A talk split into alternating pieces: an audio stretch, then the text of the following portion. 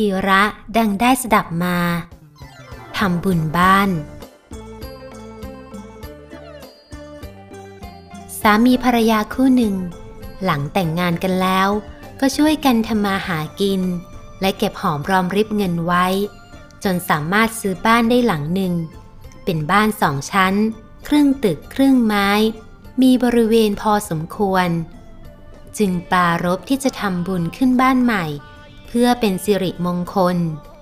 เมื่อตกลงกันแล้วก็กำหนดวันไปนิมนต์พระที่วัดในหมู่บ้านจำนวนเก้ารูป และบอกญาติบอกเพื่อนบ้านที่อยู่ใกล้ชิดติดกัน เพื่อไปร่วมทำบุญด้วยกัน ก่อนถึงวันงาน ก็ได้เตรียมสิ่งของที่จะทำบุญ เตรียมของเข้าครัว เตรียมสถานที่ พร้อมทั้งแบ่งหน้าที่กันทำเรื่องอาหาร เป็นเรื่องของภรรยากับพวกผู้หญิง ส่วนเรื่องต้อนรับพระและศาสนาพิธี เป็นเรื่องของสามีและพวกผู้ชาย ถึงวันงาน ญาติมิตรและเพื่อนๆ ก็พากันมาและช่วยกันจัดทำตามที่ตกลงกันไว้ เมื่อพระมาถึงแล้ว ก็เริ่มพิธีทางศาสนาเมื่อเวลา 10นาฬิกา30 นาทีภรรยา ขึ้นมาไหว้พระรับศีล พร้อมกับสามีก่อน แล้วรีบลงไปดูแลเรื่องอาหาร เนื่องจากต้องการให้พระฉันอาหารร้อนๆ จึงมาเร่งทำตอนที่พระมาถึงแล้ว เมื่อพระเจริญพระพุทธมนต์จบเวลา 11 นาฬิกา ซึ่งเป็นเวลาฉันเพนพอดี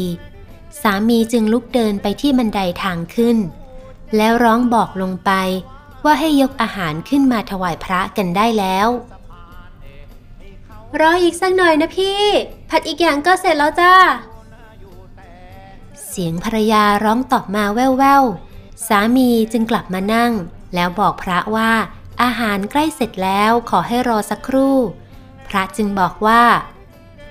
ไม่เป็นไรหรอกคุณ นั่งพักสักหน่อยก็ดี ไม่ต้องรีบหรอก ผ่านไปสิบนาที สามีก็ไปตะโกนเร่งอีก ภรรยาก็ตอบมาเหมือนเดิม ว่าอีกนิดเดียวก็เสร็จ ตอบแล้วก็เร่งจัดเร่งทำกันมือเป็นระวิง เนื่องจากมีคนทำไม่กี่คน เมื่อถูกเร่งถึงสองครั้ง ก็เร่งตักเร่งจัดจนมือสั่นไปหมด อากาศก็ร้อนอบอ้าว เหงื่อเต็มหน้า ฝ่ายพระเห็นว่าบรรยากาศเริ่มตึงเครียด จึงพูดปลอบใจสามีและพวกผู้ชายว่า ไม่เป็นไร ยังมีเวลาอีกตั้งครึ่งชั่วโมงกว่า ฉันเพนตอน 11โมงครึ่งก็ยังทัน ผ่านไปอีก 10 นาที สามีก็ลุกพรวดลงไปที่กลางบันได ตะโกนเสียงดังลั่น โอ้ย บอกให้เร็วๆเข้า ได้ยินกันทั้งบ้าน เล่นเอาเงียบไปทั้งพระทั้งโยม ฝ่ายภรรยาได้ยินดังนั้นก็เกิดอารมณ์ ร้องตะโกนสวนขึ้นมาทันทีเหมือนกันก็บอกแล้วไงให้รอเดี๋ยวไม่รู้จะรีบไปหาส้นชีนอะไร คราวนี้ทั้งโยมทั้งพระถึงกับสะดุ้งโยง บรรยากาศเริ่มเสียเสียแล้ว พระมองหน้ากันเลิกลักขำก็ขำหัวหน้าสงฆ์จึงบอกสามีว่าใจเย็นเถอะคุณ ไม่เป็นไรหรอก บอกแล้วไงว่าเหลือเวลาอีกตั้งครึ่งชั่วโมง อย่าไปเร่งเขาเลย เดี๋ยวจะไม่ได้ฉันเอาหน้า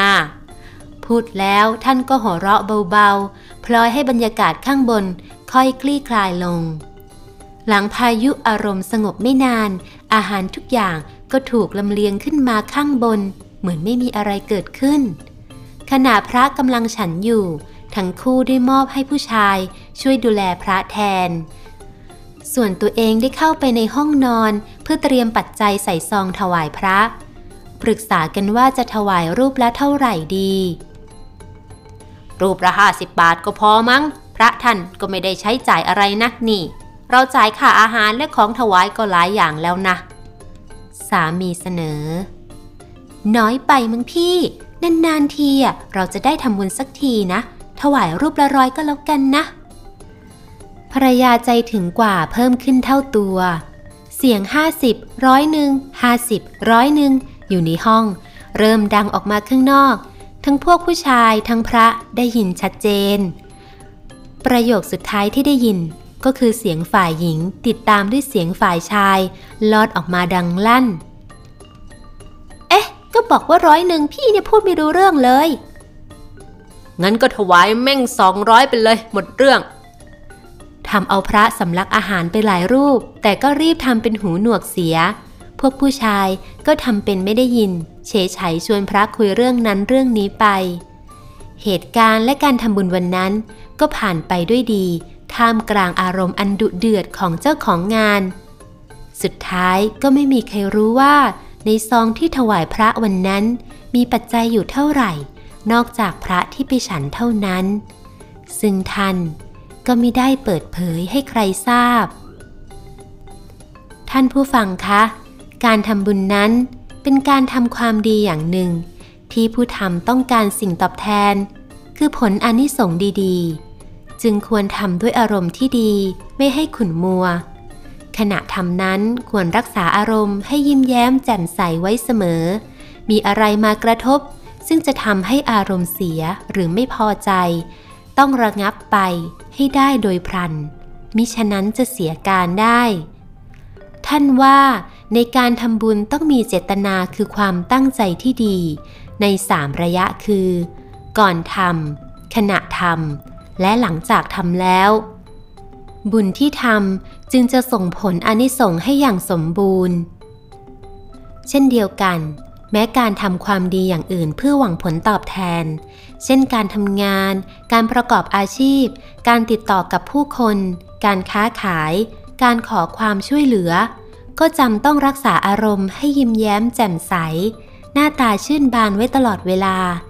เก็บน้ำขุ่นเข้าไว้ข้างใน แสดงน้ำใสออกมาข้างนอก จะสำเร็จประโยชน์ที่ต้องการ หากปล่อยให้น้ำขุ่นออกมาข้างนอก นอกจากจะอดได้ผลที่ต้องการแล้ว ยังอาจถึงกับพังไปเลยก็ได้ เพราะอารมณ์เสียอารมณ์บูดซึ่งเหมือนกลิ่นขยะเน่านั้น ไม่อาจสร้างแรงจูงใจ และมิตรภาพได้เลย แม้แต่น้อย